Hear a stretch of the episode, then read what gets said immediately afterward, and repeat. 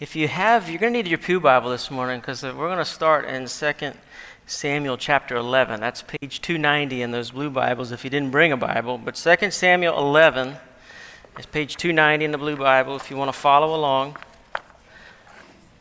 And this is the context of Psalm 51. And the context is David's sin with Bathsheba. And this is this is trouble. Nobody sets out to like blow up their life. Nobody has it in their five year goals or 10 year goals, like commit adultery. Uh, believer, marry an unbeliever. I think that's going to be one of my five year goals. But what happens is temptation happens. And I think for people with end up marrying an unbeliever, it's God hasn't provided anybody else to date, and somebody's showing interest in me. And with adultery, I think a lot of times it starts with an emotional attachment, a friendship, where people begin to share with one another that, you know, my spouse doesn't do this. They're not good at this. And the other one says, well, oh, man. And they start to share their problems. And there's an emotional bond that builds slowly, slowly. And over time, train wreck, derailment, crash, burn, flames. And I happen to be on a committee right now. I actually am supposed to bring a report Tuesday to the presbytery of one of the pastors in our presbytery that began to counsel a lady in his church. And that counseling led to an affair, an adulterous relationship. He subsequently has divorced his wife and has married this lady and now has been deposed from the ministry and he's no longer now a member of the PCA. This is a pastor of one of the biggest churches in our presbytery. Prominent. And what's what Tim Keller calls majestic self pity that often descends on leaders. That nobody else knows how hard my life is and how much how hard it is to be in this position of leadership, and the rules need to just bend a little bit for me. And poor David, isn't that what happened? So let's look at this and be sobered by it. Let's walk through the text. It says, In the spring of the year, this is 2 Samuel 11, in the spring of the year, and they didn't typically do war in the winter, it was cold. and it was hard to get all the reinforcements and food and shelter, I guess. So in the spring of the year, the time when kings go out to battle, David sent Joab. That should be our first, uh oh, not good and his servants and all Israel. Everybody that's a somebody is at war. And they, notice the pronoun doesn't include David here, they ravaged the Ammonites and besieged Rabbah, but David remained at Jerusalem. So David's sins of commission begin with sins of omission. He wasn't where he should have been on duty, and before long, He's where he shouldn't have been. And now he finds himself in sin. And this is kind of our first clues to the text that laziness often leads to lust. And everybody else is on duty, but David remained at Jerusalem. This isn't starting well. Verse 2 even drops a bigger bomb when it starts with, It happened. You're like, oh man, here we go. It happened. Late one afternoon, when David arose from his couch and was walking on the roof of the king's house, that he saw from the roof a woman bathing, and the woman was very beautiful. So David is, is um, on vacation.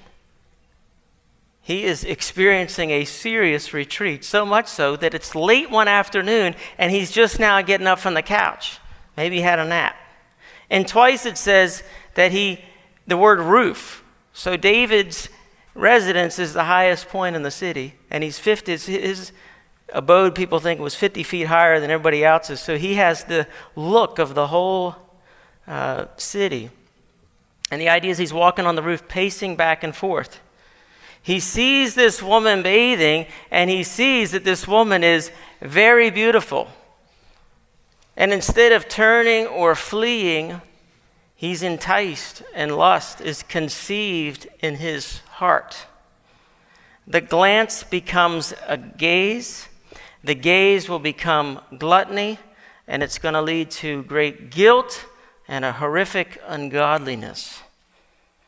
And so lust is conceived. David sent and inquired about the woman.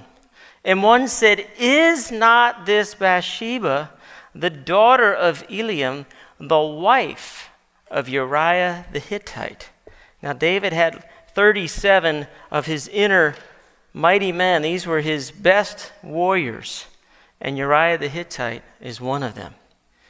And so his officials are holding up to him the caution flag. They're holding up the big yellow caution flag. And when you're on caution, you to take caution. But David blows right through the warnings as though it was a checkered flag. And so David sent messengers and took her. She came to him, he lay with her. Now she had been purifying herself from her uncleanness. Then she returned to her house. The text just says the messengers took her. Doesn't say it was by force, but it may have been. Doesn't say whether it was by lie or deceit. But the writer does tell us that she was purifying herself from her uncleanness. That's translation for you to know and be completely clued in that she's not pregnant before she encounters David. Take note.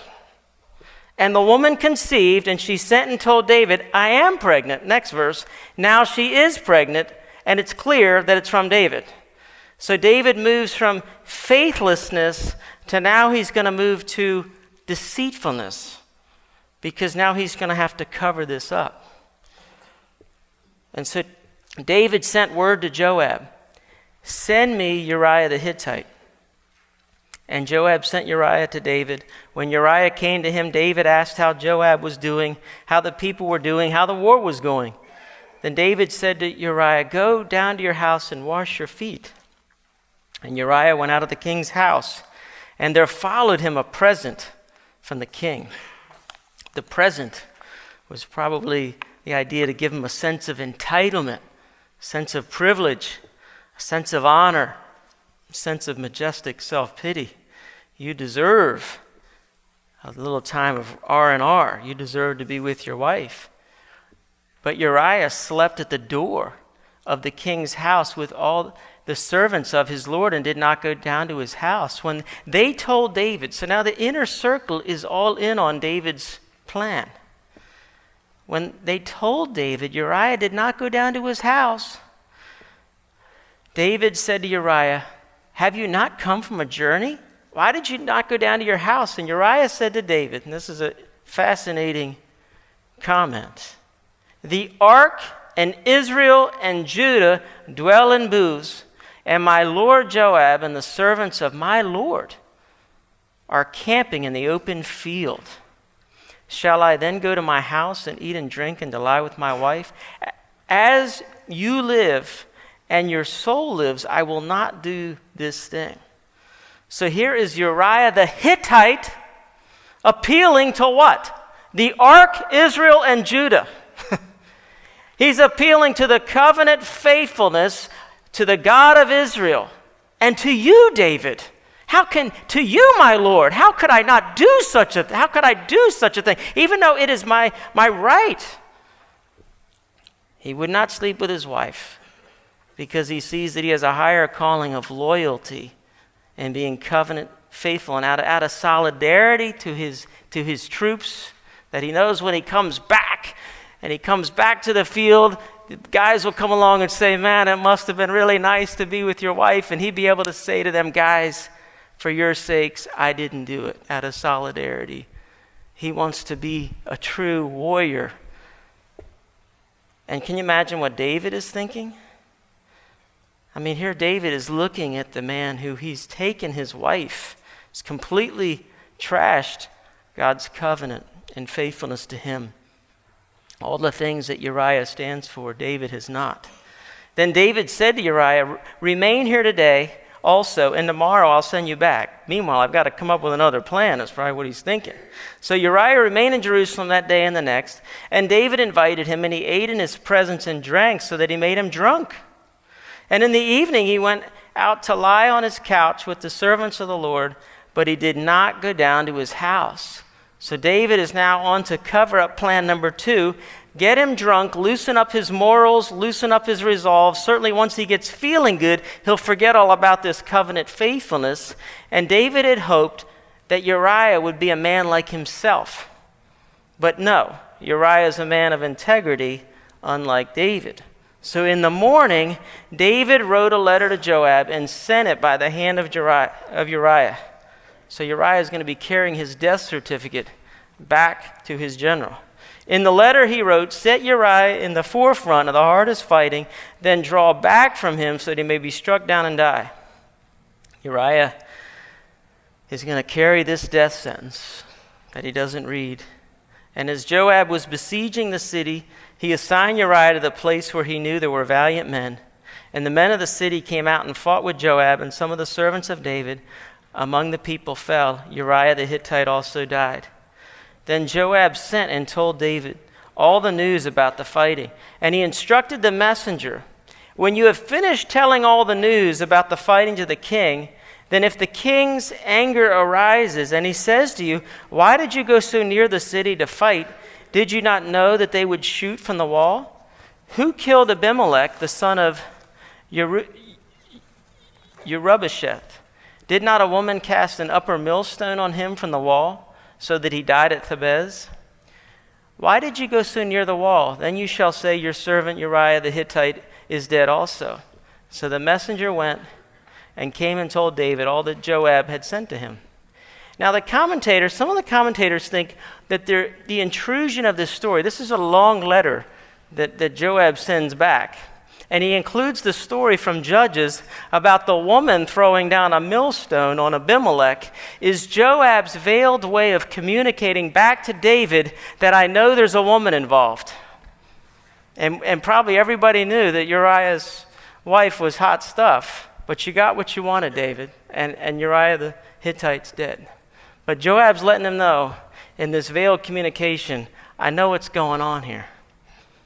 And David said to the messenger, Thus shall you say to Joab, Do not let this matter trouble you, for the sword devours now one and now another. Strengthen your attack against the city and overthrow it, and encourage him. David's encouraging himself, pacifying his own conscience as he seemingly got away with murder. But jumping in, in verse 26, when the wife of Uriah heard that Uriah, her husband, was dead, she lamented over her husband. When the mourning was, o- was over, David sent and brought her to his house. She became his wife, bore him a son. But the thing that David had done displeased the Lord. It seems as though David had hatched the plan that had finally worked. And yet we're told it didn't escape the Lord's notice. And so we've already read the rebuke of 2 Samuel chapter 12 and with the confession of sin. And now, if you look over to Psalm 51, we have a psalm that is inspired. This is David's repentance. His verses 1 to 9 are his penitence. Penitence is this idea of, of sorrow for sin, his contrition. And 1 to 9 are dif- different ways that he is expressing his penitent heart. But verses 10 to 19 is all about repentance. And what does repentance look like? And so let's walk through this psalm together. So, David, after he says, I have sinned against the Lord, he writes this psalm Have mercy on me, O God according to your steadfast love, according to your abundant mercy, blot out my transgressions, wash me thoroughly from my iniquity, and cleanse me from my sin. Let's just stop there for a second. David's sin is personal. Count those personal pronouns in just the first two verses. There's six of them. And it's throughout the whole psalm. It's so personal. David is owning up to his sin. He it doesn't make excuses. And he uses all three words for sin. There's three different words, and they're, they're, the words in English are transgressions, iniquity, and sin. They each mean something different. And David recognized all three are involved.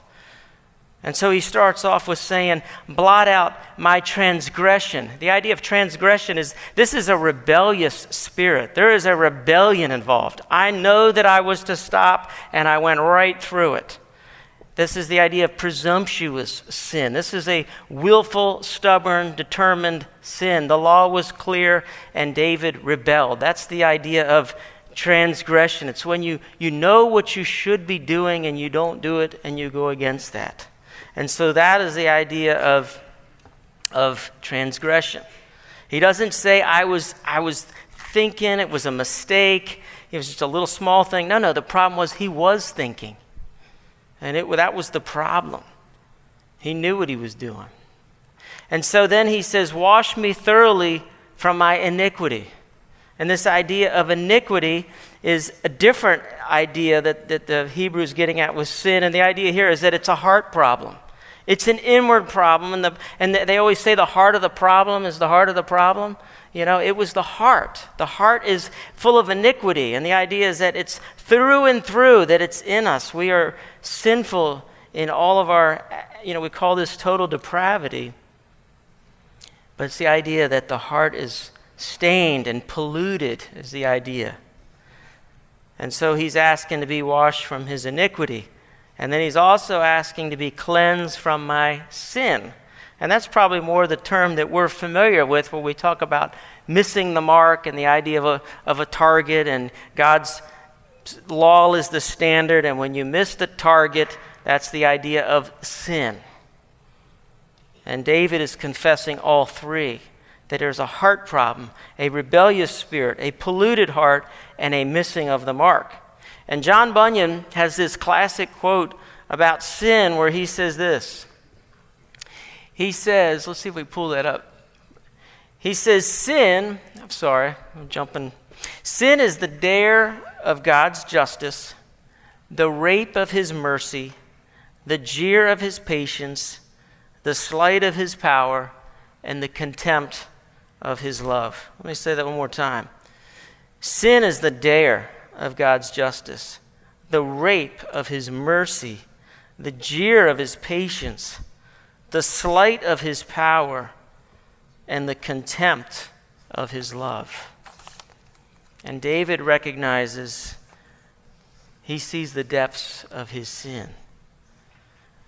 Now let's go back to the text, picking up at verse 3. Now he says, I know my transgressions. My sin is ever before me. Against you only have I sinned and done what is evil in your sight, so that you may be justified in your words, blameless in your judgment. Behold, I was brought forth in iniquity, and in sin did my mother conceive me. Behold, you delight in truth in the inward being, and teach me wisdom in the secret heart. David sees his sin as deeper still. It's ever before him, it's perpetual, it's ever present, it's pursuing him. It's like Lady Macbeth that cries out that all the perfumes of Arabia will not sweeten this little hand.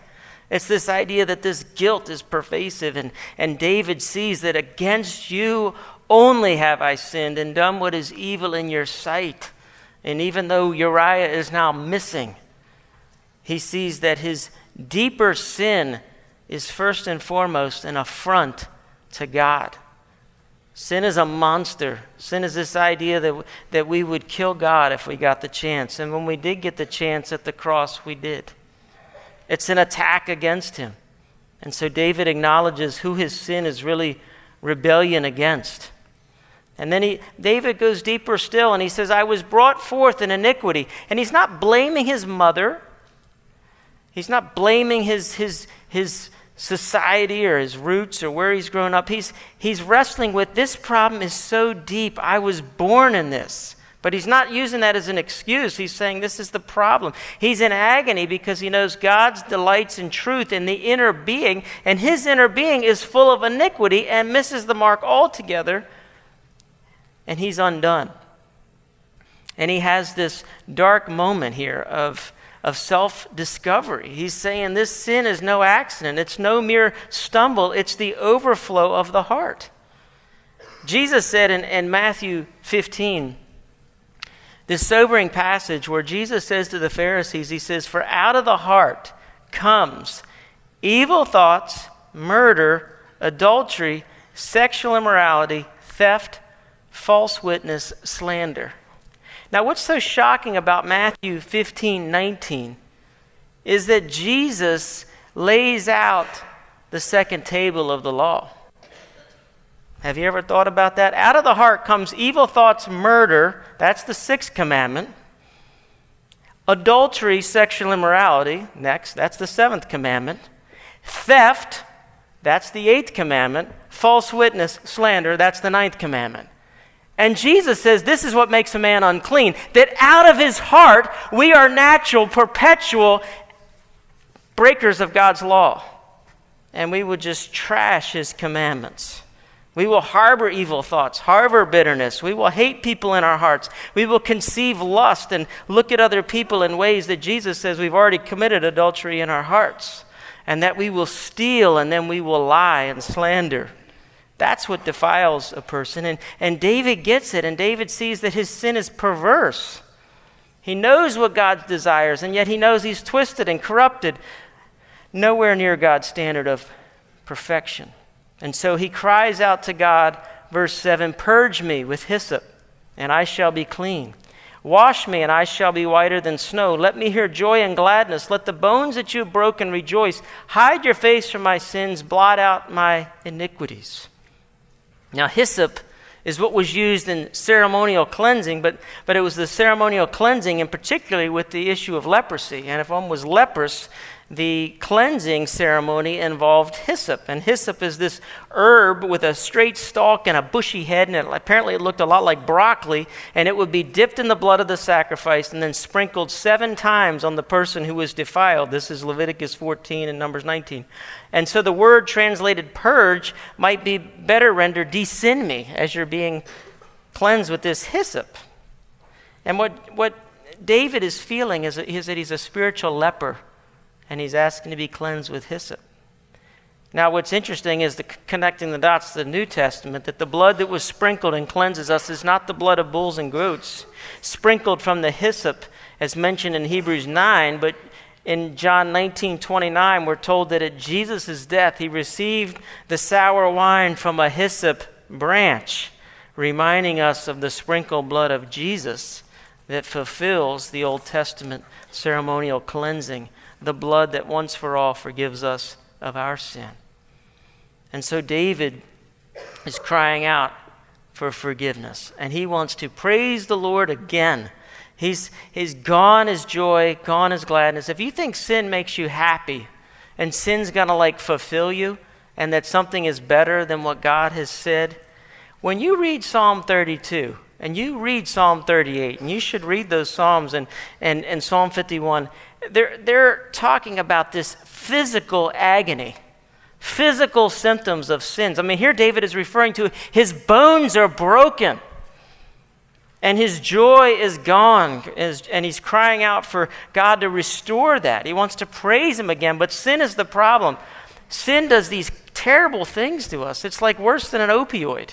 It makes you dull of hearing, dull to even hear the word of God makes us lazy and sluggish, as Hebrews describes. It's like this drug that, that makes you just want to just fall asleep during the message because, ah, I got better and more important things, and we're being deceived.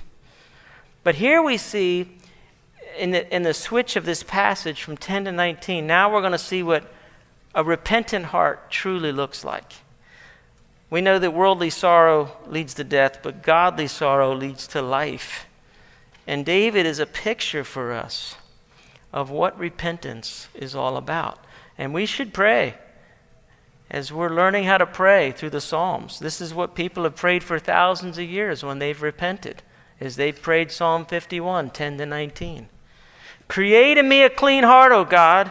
Renew a right spirit in me. Cast me not away from your presence. Take not your Holy Spirit from me. Restore to me the joy of your salvation and uphold me with a, with a willing spirit. Then I'll teach transgressors your ways and sinners will return to you. Deliver me from blood guiltiness, O God, O God of my salvation.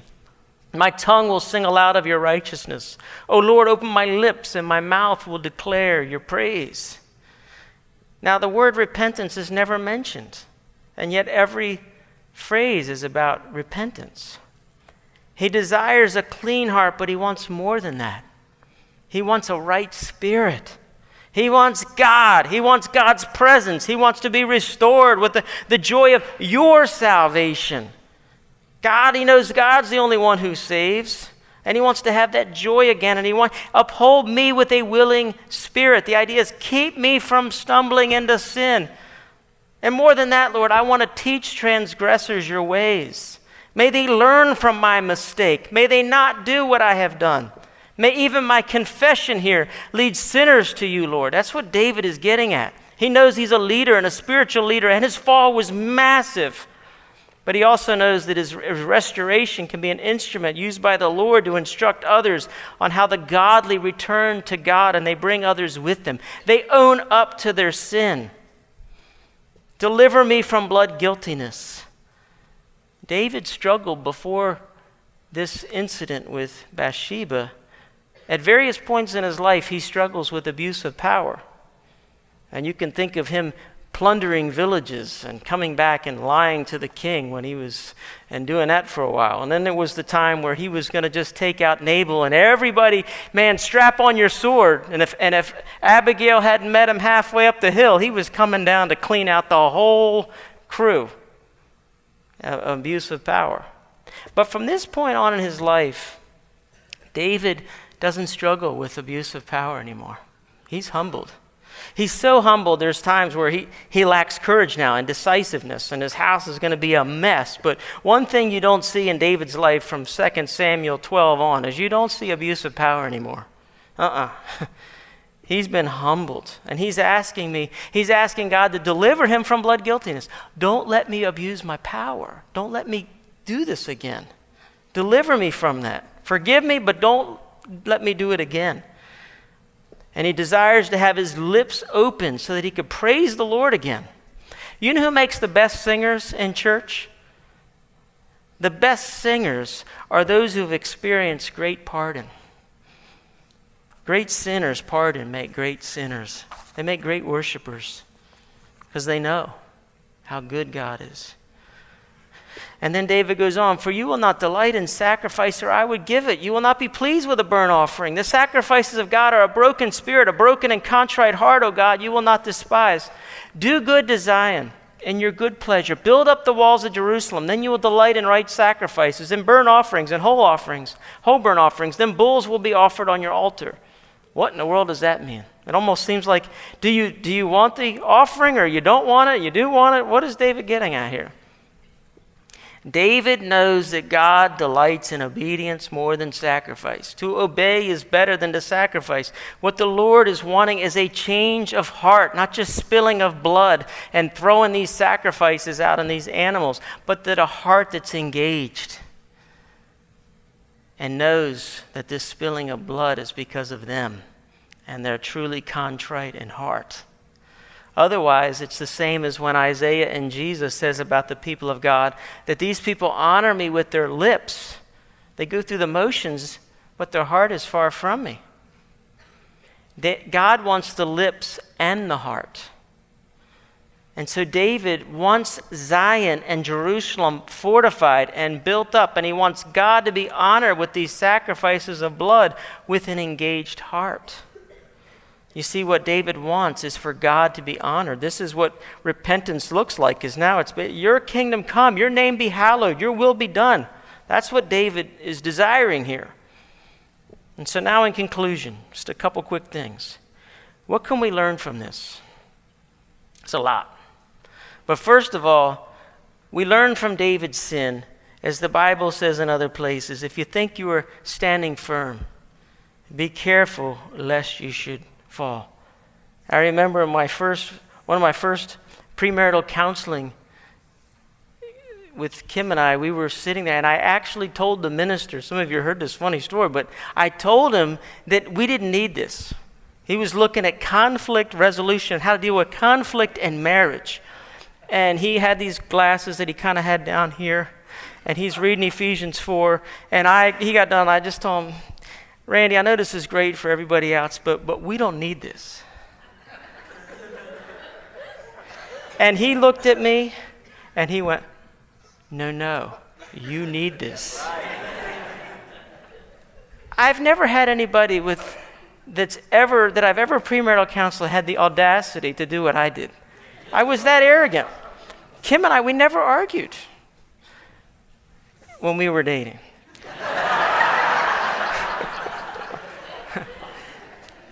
I was a fool, okay?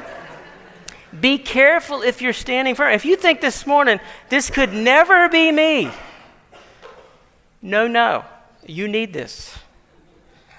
The heart is not only capable, it can conceive quickly. Guard yourselves, be on duty. And David is described as the man after God's own heart. And yet, when he became lazy, when he wasn't doing his duty, he didn't heed the warnings. And soon, it's like the flood, the Johnstown flood. All of a sudden, bam! The next thing you know, water is coming down this mountain at 40 miles an hour and 60 feet high, and the people don't even know what's coming downstream. They didn't heed. The guy had been on horseback and, and marched into town twice on horse and said, The dam is going to break. The dam is going to break. But no, the people down downstream, oh, we're, we're fine. Three, over 3.8 Billions of gallons, okay? Billions of gallons are coming downstream, and the people just are oblivious. Are you hatching sin in your heart, playing around when you're duty and you're playing around with your technology on your cell phone? And that technology can do a lot of good, but it can do a lot of bad. And if we're not doing our duty and we start letting our hearts go astray and we're not satisfied by the Lord, it's real easy to just start, next thing you know, you're doing something you shouldn't be doing. But you start hatching this and you start conceiving it, and inevitably it leads to death, and bam. So take heed. We need to learn from David. This is meant to be a sad time for Israel. Israel wanted a, a king and they get their king and they, they finally get the man that's after God's own heart. And, and yet, what happens to David and to Solomon, both of them? I mean, you read 1 Kings chapter 10 and you think you're in heaven. I mean, Solomon's kingdom, they said, man, the half has not been told. It takes the Queen of Sheba's breath away. All your servants are dressed so nicely. I mean, it, it is paradise. And then you read 1 Kings 11. What in the world happened to Solomon? Women. He loved foreign women, and they stole away his heart. Same with David here. So let's learn from that. Jonathan Edwards says this Sin is naturally exceedingly dear to us. To part with it is compared to plucking out our right eyes. Men may refrain from wanted ways of sin for a little while, may deny their lust in a partial degree with less difficulty, but it is heart rending work finally to part with all sin and to give our dearest lust a bill of divorce, utterly to send them away. But this we must do if we would follow those who are truly turning to God. Yea, we must not only forsake sin, but must, in a sense, forsake all the world. Any of you does not renounce all that he has cannot be my disciple. So we have to take sin seriously. Secondly, this psalm shows us what to do with sin. We all fall into sin. We would all love to say, Man, I am, I am Superman. I'm the one. No, none of us. But what we see here is humble contrition, confession, faith, repentance. We see all of these beautiful brokenheartedness. There's, there's a beauty in it that is just a brokenness that pours itself out before God in this psalm. And we should use this, uh, this psalm to help us in understanding the depths of our sin, but also how to confess our sin and how to repent of sin. But then this also begs the question how did this really work for David? Jesus doesn't come till much, much later. How is David actually forgiven? But Romans 3 tells us. that God in his forbearance had passed over former sins like David's, but that God is just and the justifier, so that the sins that were committed prior to Christ's death were passed over and were punished by Christ on the cross. And so now the righteousness of God has been manifested apart from the law, although the law and the prophets bear witness to it. The righteousness of God through faith in Jesus Christ for all who believe. For there's no distinction. All have sinned and fall short of the glory of God. So, how are we saved? Here's the answer they're justified by His grace as a gift through the redemption, through the blood of Jesus, buying us back by His blood, whom God put forward as a propitiation, one who would take the wrath of God for us by His blood. And that's to be received by faith. And maybe you need to receive that this morning by faith. This was to show God's righteousness because in his divine forbearance he had passed over former sins. It was to show his righteousness at the present time so that he might be just in punishing sin and the justifier to declare sinners righteous to the one who has faith in Jesus. Jesus' blood is the only detergent that can wash away sin. It's not counseling, it's not medication, it's not your exercising, it's not your pummeling your body, it's not through asceticism, it's not through all the things that you think are going to worldly ways to do it. The Bible just says this You who were dead in your trespasses and uncircumcision of your flesh, God made alive together with him, having forgiven us all our trespasses. How? By canceling the record of debt that stood against us with its legal demands. This he set aside, nailing it to the cross. He disarmed rulers and authorities and put them to open shame by triumphing over them in him. Jesus dealt with sin on a cross. And the only way for us to deal with sin is to put them on the cross by faith and to receive his righteousness and his forgiveness. Come to him this morning. Let's pray. Lord, we thank you for the cross. It is our only hope. We thank you that righteousness and peace, your psalms say, have kissed, they have met at the cross. That you have dealt with sin and loved sinners. Lord, that is where we showed our hatred towards you. And yet, that is where you showed your love to us. You showed us what sin deserves, and you showed us what pardon looks like. Help us to take in the cross afresh and to believe that you have washed us in your blood and made us clean. Clean consciences. Clean our consciences now. We thank you. In Jesus' name, amen.